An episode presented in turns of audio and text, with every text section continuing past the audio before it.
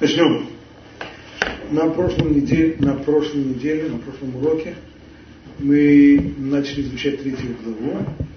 И тема третьей главы Бемина и Души о роде человеческом. И поскольку главная отличительная черта человека – это свобода выбора, именно с нее Рамхаль и начинает. Не случайно Амараль ведь определил, что то, что человек создан по образу и подобию Божию, имеется в виду то, что человек свободен своим выбором. Чем человек подобен Всевышнему и чем он отличается от всех остальных творений? Свобода. Свобода означает то, что он, свобода, имеется в виду то, что он сам способен решать, скажем, сразу в определенных ситуациях, еще не везде, но в определенных ситуациях сам способен решать, как ему поступить, в какую сторону ему склониться.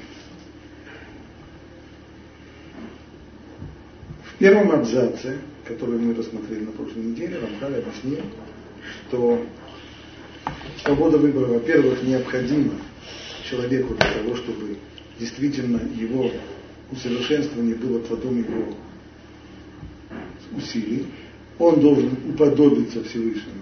И это уподобление в том, что как Всевышний он совершен сам по себе и ни от кого не получил его совершенство, так и у человека его усовершенствование должно стать плодом его труда. А если бы человек не обладал свободой выбора, если бы он был запрограммирован, это означает, что все, что он сделает, не было бы его, ибо только то действие, которое человек мог бы не сделать, оно считается его действием. Отсюда должна была быть свобода выбора. Свобода выбора по отношению к Всевышнему означает, что Всевышний не запрограммировал человека на то, чтобы он приближался к нему и удалялся, или удалялся от него. То есть это решение человека. На уровне личности человека с точки зрения психологической, свобода выбора означает, что поведение человека не есть результирующий вектор действующих на него сил, как внешних, так и внутренних. А человек сам решает, в какую сторону себя склонить, в какую сторону склониться. По отношению к, к тому, что мы понимаем, что человек – будучи обладателем физического тела, что испытывает на себе влияние всех э, законов, существующих в физической природе, и физиологии, и все, все остальное здесь влияет. Что означает тогда свобода?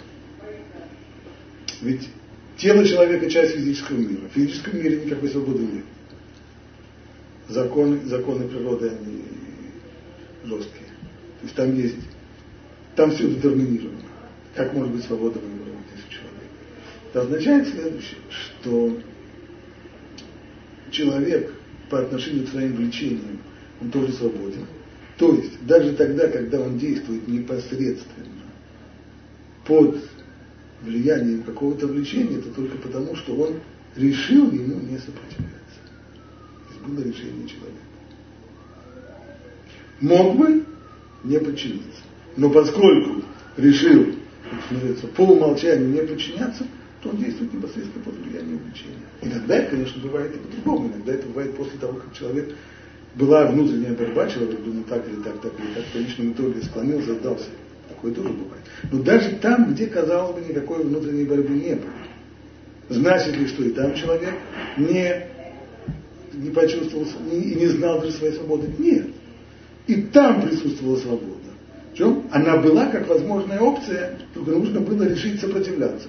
Решил не сопротивляться, сдался еще до, сдался, что называется, без боя, решил не сопротивляться, но это решение человека. В отличие от животного. В том, в тот момент, когда его влечение, влечение его тянет, да, то животное не решает не сопротивляться, оно просто тянется.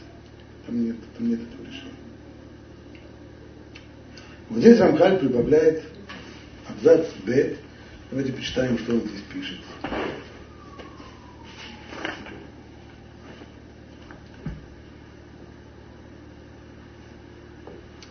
пишет он так. Веулам.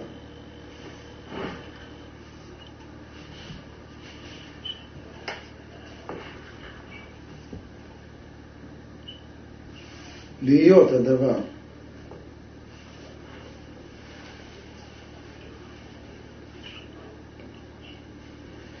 Льет Адава. Азе Нишлам Кирави. Для того, чтобы вот это дело – устроить все дело наилучшим образом. Газра хохма илюна, шие адам муркав мишне афахим.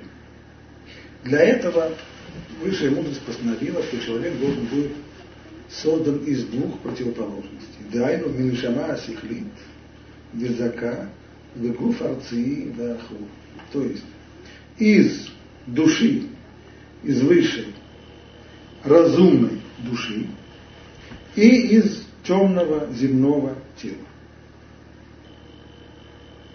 Шиколи хадмием яте бетева лицедов. Так что каждый из них, душа и тело, будет естественным образом склонять человека в свою сторону. Да, агуф лихомрию, да, не шамали сехлию. То есть, тело будет склонять человека к материальности, а душа к разумности. Только здесь надо на секундочку остановиться. Как это тело может куда-то склонять человека? Тело, оно, что такое тело? Механизм. Механизм только сделанный не из, э, не из пластмассы и металла, а сделанный из э, воды протоплазмы. Да, механизм. Здесь имеется в виду вот что. То, что в дальнейшем выясняется, что у человека есть не просто душа. Душа. Здесь Орамхаль противопоставляет душу разумную и тело. А в других книгах мы можем увидеть, что там речь идет о животной душе у человека. То есть, э, как, например, написано в Тане, что у человека две души. Душа выше, то, что здесь Рамхаль называет душа разумная, и также душа животная.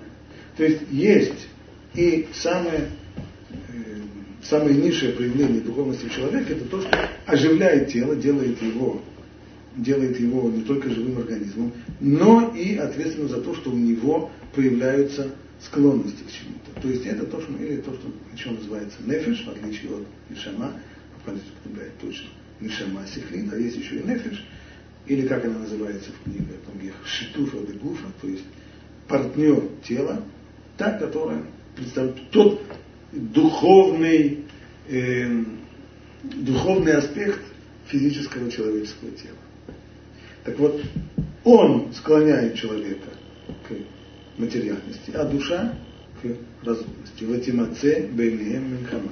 Так что уже совершенно естественным образом между ними существует война. Шиин тикбар, а нишама, только война это не такая, как обычная, к которой мы привыкли. В обычной войне тот, кто побеждает, он э, растаптывает э, побежденного. Если два борца борются, то в тот момент, когда один положил другого на лопатки, то вот один победил, а второй побежден, лежит на земле. Здесь это не так. Пофин шинтик бараны шама, циталей, метале агуфима. Так что здесь произойдет, что если победит душа, то тогда она возвысится, но вместе с собой она возвысит и тело тоже. То есть победа здесь души будет прежде всего, будет прежде всего в том, что само тело получит влияние и оно изменится. Льеоту Адама, Мишталем, Бешлему там.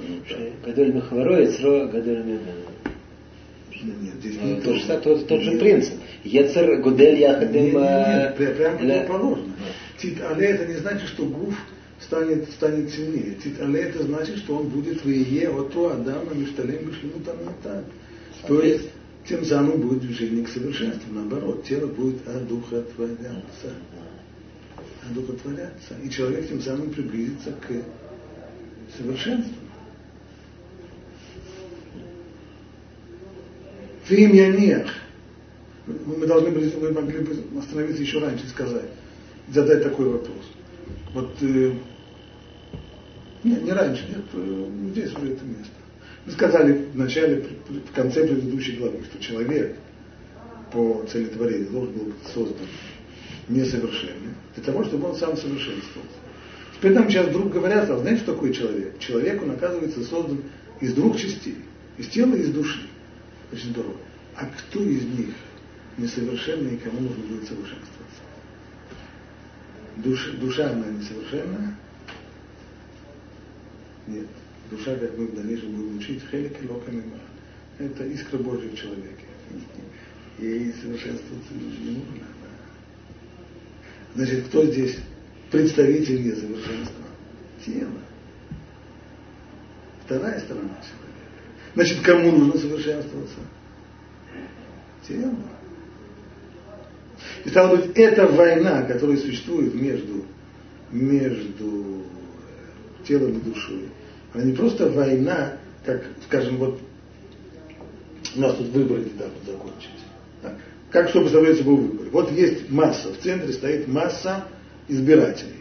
А есть разные партии. Каждая партия тянет, пытается перетянуть избирателей на свою сторону. И как перетягивание каната? Кто? Та из партий, которая оказывается сильнее в демагогии, сильнее в эффекте и так далее, она перетягивает избирателей на свою сторону.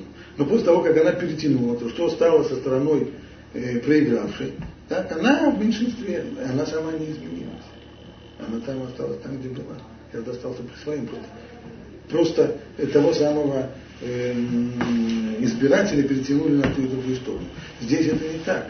Есть тело, есть душа, есть посередине человек, просто кого-то перетягивают, перетягивают на ту и другую сторону. Здесь война между душой и телом, но в результате, если душе удастся в этой войне победить, то тогда, тогда она изменяет тело. Если уже это сравнивать с чем-то, то сравнивать это не с выборами, а сравнивать это с борьбой, с титанической борьбой, которая происходит, например, в классе между э, воспитателем и воспитуемым. Там тоже есть борьба. Воспитуемый старается забаррикадироваться и ни в коем случае не извиняться. Он пытается выбить себе наилучшие условия, при которых он сможет ничего не делать, не учиться, не быть, быть максимально инертным. Воспитатель пытается на него воздействовать. Есть здесь война? Конечно, есть здесь война. Если победил воспитатель, что это значит он победил? Что он выгнал, что он выгнал ученика из, из учебного заведения. Называется победил. Победил это значит, что он на повлиял. Что тот изменился. Что тот стал лучше учиться, что тот стал лучшим человеком, что стал более воспитанным, стал. Вот что означает здесь победа. То же самое в войне между душой и телом.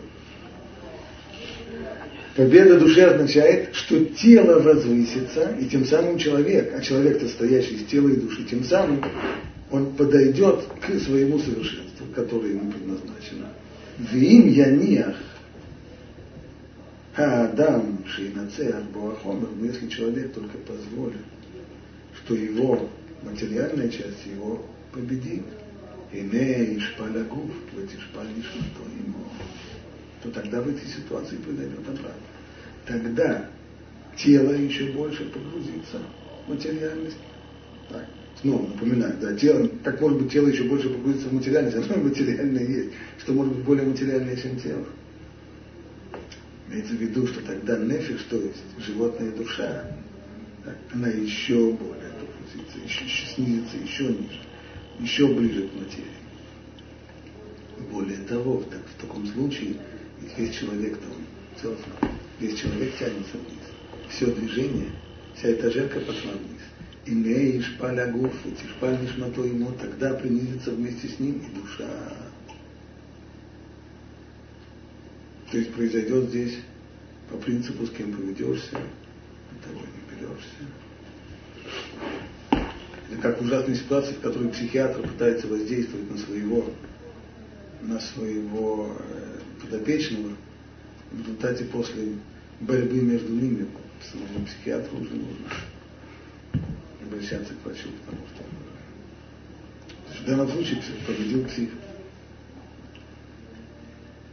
Вее оту Адам был диагон лишемут.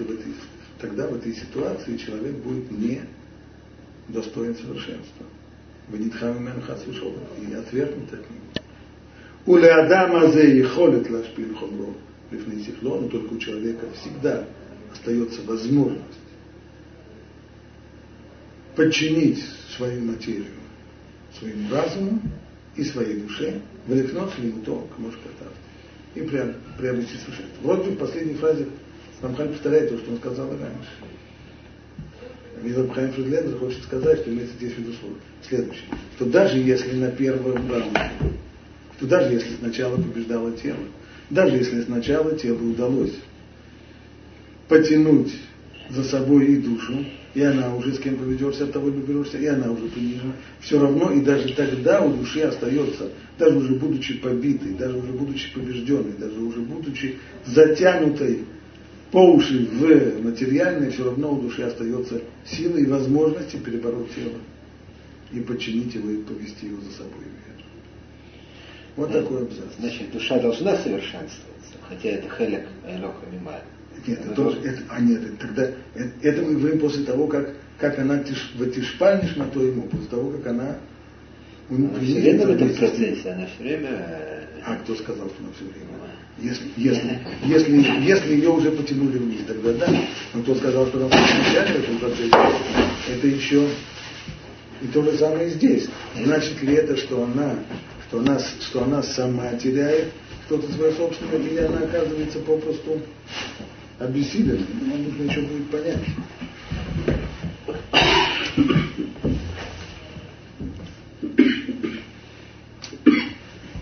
Вот такой абзац. Абзац он очень сложный на самом деле. И очевидно мне, что за один раз мы не сможем объяснить, что здесь написано. Начнем потихонечку Прежде всего, в начале абзаца напомним конец предыдущего абзаца, с которым связано начало этого в предыдущем абзаце написано так, что для того, чтобы была у человека свобода выбора, то он нарисовал Рамхаль следующую схему. Для этого Всевышний создал его обладателем Ейцератом и Ейцерава. Любому человеку, самому-самому начинающему, который хоть только-только чуть-чуть слышал про Тору, он уже знает, знаком с этими понятиями. Есть Ейцератом, есть Ейцерава. И есть еще сила у человека выбирать между ними. Потом он говорит дальше. Улам ли ее тадава разы мишлам кирау, для того, чтобы дело было завершено наилучшим образом, Всевышний еще постановил, чтобы человек состоял из тела и души. А зачем нужно еще тело и душа, если есть уже яйцератов и яйцерана? Получается, вроде бы уже есть уже, есть уже свобода выбора. Есть яйцератов, есть яйцерана. И все здорово, есть уже свобода выбора. Зачем еще нужно, чтобы было, чтобы было еще противостояние души и тела? Это получается, что у человека, человек представляет собой два противостояния, пока из того, что мы видим. С одной стороны яйцератов, с другой стороны яйцерара, с одной стороны. Это одно противостояние, второе противостояние души и тела. Зачем это надо? Для чего? Чего не хватало? И он как подчеркивает, ее, льет, а давар за нишлам керауи, чтобы был ислам, чтобы было, чтобы было дело устроено наилучшим образом и дополнено. То есть получается, что, в общем-то, уже на уровне первого абзаца, на уровне того, что Рамхан нарисовал из Яйцератов и Яйцерара, уже вроде как все нормально, уже нормально, уже может работать. Но не шланки. Значит, не нормально, значит, есть еще а какие-то аспекты. Так чего не хватает? Какие? Ну, во-первых, тут а не, не двойная система, а значит, она какая-то, она же умножается. То есть? Ну, она более сложная. То есть? У нас не два элемента и не четыре, да? Потому что там могут быть связи, бы сказать, не, не, не просто тело Ецертов, а душа Ецер, э, тело Ецерара, душа Ецертов, да?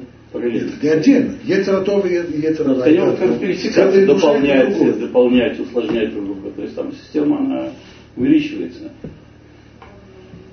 Вопрос, каким образом, для чего это нужно?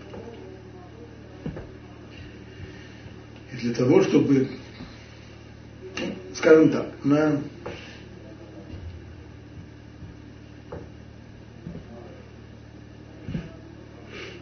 самом первом уровне можно было объяснить так. Рамхаль объяснил, что свобода выбора должна осуществляться на всех трех этажах человеческого существования. А именно свобода на уровне разума – это выбор между истиной и ложью. Свобода на уровне желания – это выбор между хочу, не хочу. На уровне эмоций? Нет, желание. Желание. Хочу, не хочу. Даже если я понимаю, что на уровне первом я должен понять, что правильно, что неправильно. Понял. Учиться правильно, валяться на диване неправильно. Так?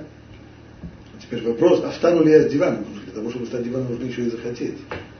А может быть, я понимаю, что учиться правильно, а валяться на диване неправильно. Но учиться правильно, но не хочется, а валяться неправильно, но хочется.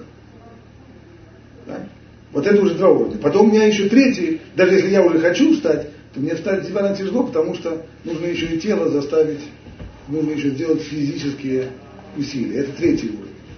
Но тогда можно сказать следующее, что что касается выбора на уровне желаний, то здесь осуществляется этот выбор между Ецаратом и Ецарара. То есть то, те, кто, те силы, которые позволяют осуществлять свободу выбора на уровне желания, это Ецаратов и Ецарара. Они относятся, Ецарим, они относятся к желанию.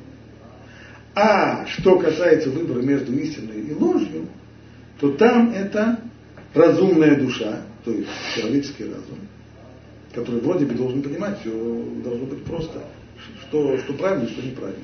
Компьютер же понимает, что... Ну, разум он оправдывается и очень часто. А чем? То есть он работает наоборот. Нет. А вот это... А, а вот здесь уже вмешивается тело. То есть у тела есть способность ослеплять человеческий разум.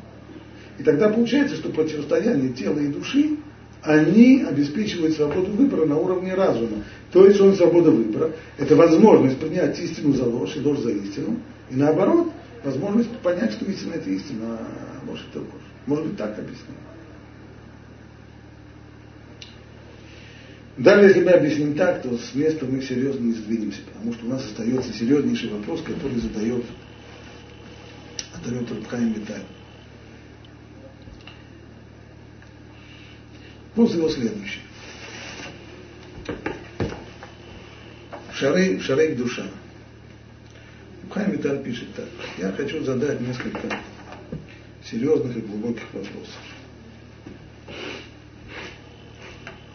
Кто, собственно говоря, тот, кто выбирает? В человеке есть свобода выбора. А кто выбирает? Объясни мой вопрос. На каком уровне? Кто, тот, кто выбирает? Есть, у нас, у нас было следующая вещь. Значит, если человек создан из тела и души, правда? Если выбирает тело, ну так э, нет здесь никакого свободы выбора. Естественно, если тело будет выбирать, как, что такое тело? Тело животное. Спроси любого животного, что будем делать? Будем есть или будем э, мудростями заниматься? Естественно, любой животное. Есть, конечно. Вопроса даже нет. Если выбирает душа, тогда тоже. Тогда игра заранее проиграна. Тогда, тогда, тогда все уже, все уже каждый, каждый будет склонять свою сторону. Не может быть, представьте себе суд, в котором реша, решение суда должен вынести прокурор. Или решение суда будет выносить адвокат. Не может быть, ерунда. Что мы тогда скажем? А может быть, есть кто-то третий, кто между ними выбирает. А кто он тогда, этот третий? Более того, еще, если мы скажем, что тело и душа, их силы уравновешены. Они друг друга нейтрализуют. То есть тело тянет в свою сторону, душа тянет в свою сторону. Кстати, у очень многих людей я видел, что такое вот упрощенное, примитивное понимание свободы выбора, это не такое. Они считают, у человека есть яйцерара и яйцератор. Это тянет свою сторону, это в свою сторону. Ну и как же выбор? А кто сильнее, тот и перетянет. Это не выбор. Это перетягивание каната. Если есть человек, представьте себе человека, которого тянут, сам когда-то видел такую картину, которого тянут за, за руки в две стороны. Например, люди, которые тянут его в компанию с собой, собой выпить, закусить, и другие люди, которые тянут его из этой компании, потому что эта компания плохая. Но если здесь есть перетягивание каната, те, которые сильнее, те его перетянут, так человек здесь ни при чем, здесь никакого выбора не было. Это только Дебхайм Вита. И если мы говорим, есть яйцератов, яйцерара, есть тело и душа, так если кто-то из них сильнее, и он выбирает, тогда это не свободный выбор, тогда он запрограммирован. Если они уравновешены, тогда здесь нет свободы выбора. Тогда просто, просто, просто есть, есть равновесие. И, и что тогда? Что мы скажем? Кто-то третий выбирает между телом и душой, между Ецаратов и Ецарара. А кто он тогда этот третий? И на основе чего он выбирает? И снова я задам вопрос, а он по сути своей кто? Он хороший или плохой? Он за наших или не за наших? Если он хороший, он будет выбирать все хорошее. Если он плохой, он будет выбирать все плохое. А если он нейтральный, то как он? Ну, то же самое, если спросить, а что, а что такое я сам? Ну, к тому и подходим. Слышится из вопроса Рабхаим Виталя, что он хочет подвести нас к этому тяжелейшему философскому вопросу, кто такой я. Если даже Ибо мои... я, то есть, есть Ратова, есть Рара, никто из них не может выбирать. Душа и тело тоже, по идее, они не выбирают, потому что каждый тянет в свою сторону. Значит что? Если они уравновешены, должен быть третий. А кто это третий? Это я. А кто такой я? Я это мои выборы. Даже если мои мысли, они тоже мои, то есть это не я сам, они. А... Строго, строго говоря, с точки зрения языка, все, к чему я представляю мои, получается не я сам. Когда получается тело мое, душа моя, мысли мои, слова мои, а я где? Это старый анекдот, как, как рассеянный человек решил бороться с рассеянностью, и он с вечера записал себе все, куда он повесил брюки, где он поставил, где он поставил ботинки, где он, где он, все. Ну так утром он встает, все хорошо, брюки висят на вешалке, рубашка в шкафу, ботинки под кроватью, так, а где я? Все, все расписал, а я где? Где я? Этот, это вторая сторона, то, что говорит э, Рабхайм Виталь, его вопрос, это вторая сторона того вопроса, который мы задали. То, что Рамхан здесь говорит, что вот для того, чтобы человек, чтобы все было наилучшим образом сделано, для этого должно быть не только яйцератова и яйцерова, еще должно быть тело и душа. Ну а, а как, для чего это нужно? Или, как спрашивает Рамхан Виталь, а как все это работает? Как все это работает?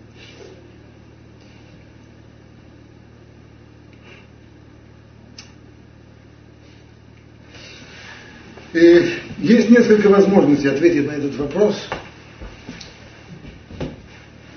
Мы их попытаемся все перечислить, и, может быть, получится у нас их и объединить тоже. Потому что как-то не очень весело, если в таком принципиальнейшем вопросе на самых азах вдруг у нас не будет э, одного объяснения. Ну, на первом, в первом приближении объясним так.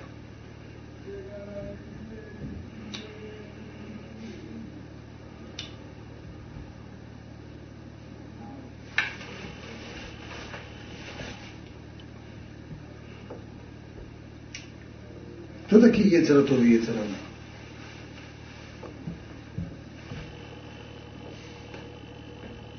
Ецератов и Ецерара, они, они агенты по продаже, они рекламные агенты. Они рекламируют. Что, что каждый из них рекламирует? Рекламирует то, что ему близко и естественно. Для Ейцерара так, он в основном рекламирует то, что понятно и желательно телесной стороне. Ейцератов, он наоборот рекламирует то, что понятно естественно душе. Кто выбирает, когда спрашивает Рабхайм Виталь? Тело понятно выбирать не может. Об этом даже разговор не что такое тело. Автомат. Стало быть, если есть возможность выбирать, но только у души. Но если душа должна выбирать, если она выбирает, тогда все, она должна естественным образом выбирать только приближение к Богу, ибо она искра Божья в человеке. Для нее естественное и нормальное стремление приближаться к Богу. Это для нее естественно. Точно так же, как понятно, что все, что, все, что приятно корню, все это приятно, все, что естественно для корня, все это приятно для, для ветви. И здесь то, что говорят, то, что, то, что написано в различных книгах, что Ейцератов и Ейцерара, они очень разные по своей способности воздействовать. То есть, Ейцератов, он очень слабо может убеждать, он может только предлагать. Можете сказать, с утра человек встает, точнее не встает, просыпается, слышит будильник, и Ецератов ему говорит, вообще-то надо встать, пойти помолиться. И все. А что делает Ейцерара? Ейцерара использует колоссальнейшие средства. Как объясняет вообще, что, кто такой Ейцерара, объясняет с формы в, в Берешит, в истории про грех первого человека, объясняет, что Нахач, который там, это не, это не змея подколодная, да, имеется в виду, пишет он так, Коах Амит Аве, Рахув Аль Коах Амидаме. То есть сила влечения верхом на силе воображения. То, чем пользуется яйцерара и чем не может пользоваться яйцератов, это воображение. В тот самый момент, когда человек открыл глаза, услышал будильник, и услышал призыв яйцератов, что надо бы и отправиться на утреннюю молитву, в этот момент яйцерара включает сразу воображение.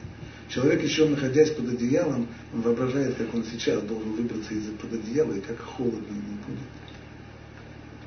И как потом ему придется под дождем моросящим идти в синагогу, и как дождь ему будет за шиворот.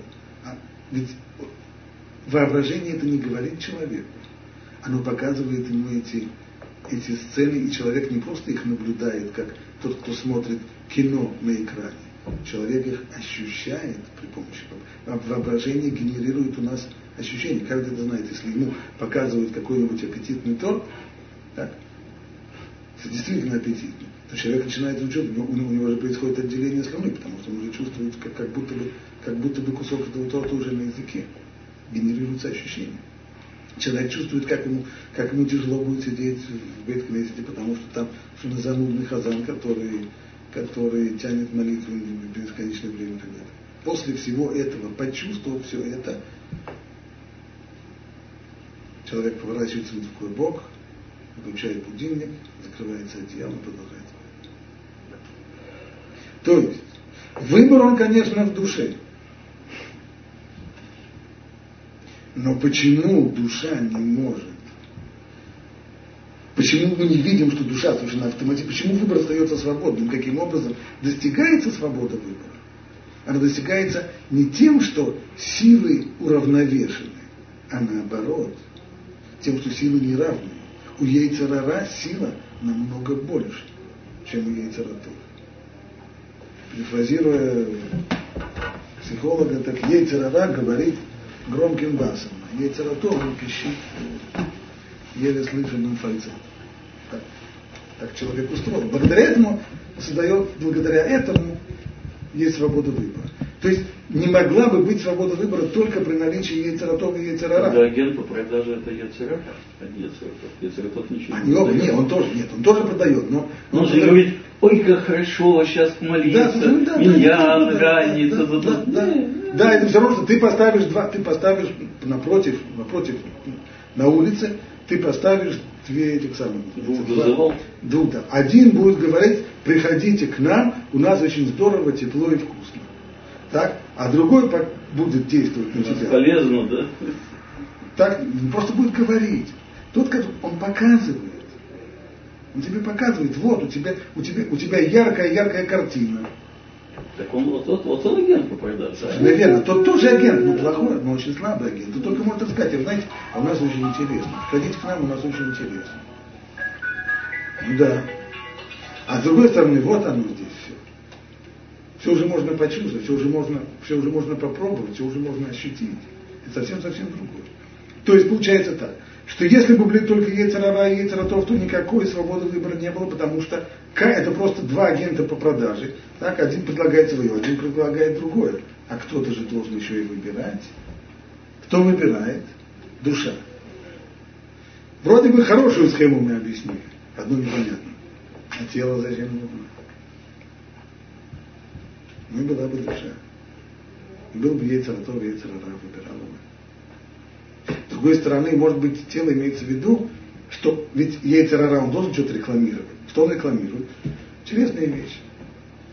Вещи приниженные. Поэтому он как, как, как торговый агент, но продает он, продает он те вещи, которые интересны телу. Но выбирать должна душа.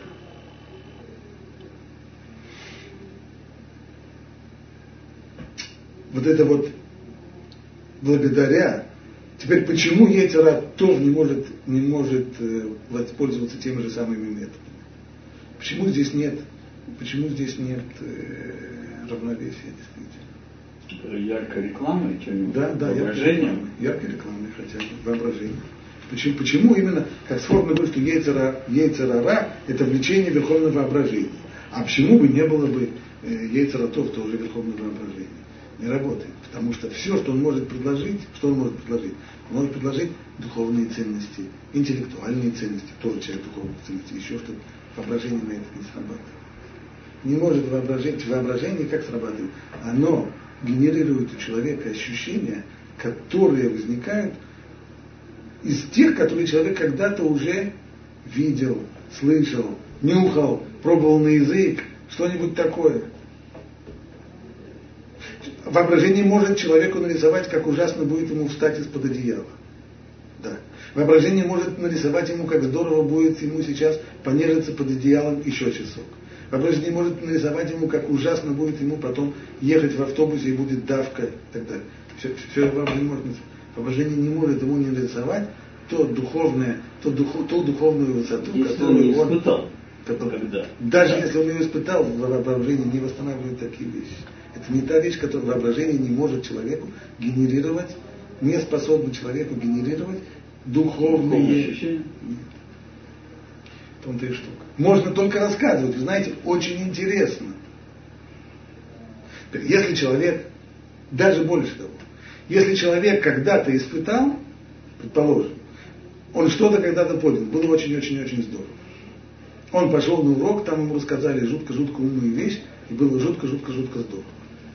Вот сейчас вопрос, остаться ли лежать на диване или пойти на урок, не работает воображение, не генерирует ему то ощущение, которое было у него тогда, когда он, как, как, когда он на уроке услышал страшно умную вещь. А что он ему генерирует? С обратной стороны. Как трудно будет ехать в автобусе перед набитым в час пик. И как, и, и как бы... И, не срабатывает. Не срабатывает. Ибо ибо оно действительно настроено воображение на то, что человек воспринимал органами чувств, а не то, что он воспринимал где-то там духовно. Не срабатывает. Поэтому, поэтому Сформа говорит, что это что воображение это конь, на котором, на котором ездит Яцерара. Так это получается. И это первое объяснение, которое мы пытались дать. Но оно только первое. И, и самое главное, что мы еще, услышав вопрос Рабхаима Беталя, мы не слышали, как он сам отвечает на этот вопрос. Мы сами попытались ответить на его вопрос, не прибегая к его ответу. А у нас еще впереди ответ самого Рабхаима Беталя, ответ Рамхаля на этот вопрос в другой книге, не здесь. Вот. И вопрос это разные ответы можно их свести к одному, это мы уже пытаемся сделать на следующем уроке. Пока что остановимся с этой схемой, которую мы дали на сегодня, с которой получается, что есть яйцер, а тот яйцерара, они агенты по продаже. Тот, кто выбирает, выбирает душа, а свобода выбора обеспечивается неравенством сил яйцератова и яйцерара. Только что?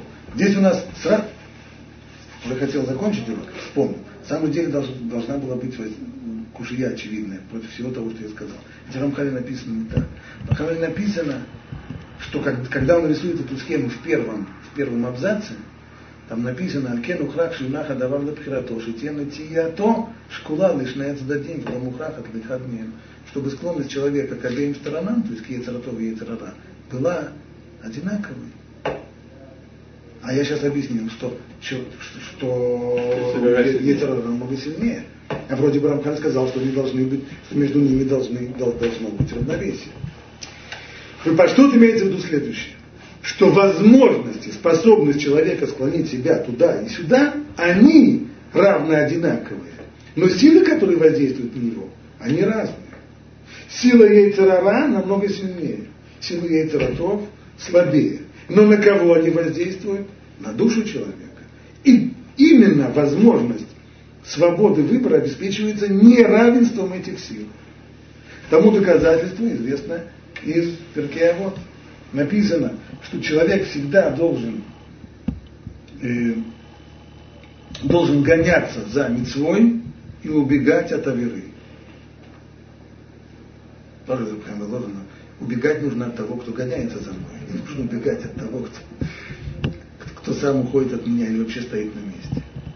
Гоняться нужно за кем? За тем, кто убегает. Получается, что мецва убегает от меня, а а вера, она наоборот гонится за мной. Грех алч не гонится за мной по пятам, писал. Так а почему так? Вроде бы, вроде бы нечестно. Ответ наоборот. Оно именно и честно. Поскольку выбирает душа, поэтому, не, поэтому единственная возможность соблюдения равновесия это в том, чтобы грех гнался за нами, а митва наоборот убегала бы от нас. Зарава намного сильнее, рано намного слабее. У него нет э, рекламных средств, э, которыми обладает яйца рода. Вот тогда может быть равновесие, при котором душа будет выбирать. Все. Здесь мы сегодня остановимся. На следующем уроке мы вернемся к этому вопросу, попытаемся его обсудить по-другому. То, до свидания.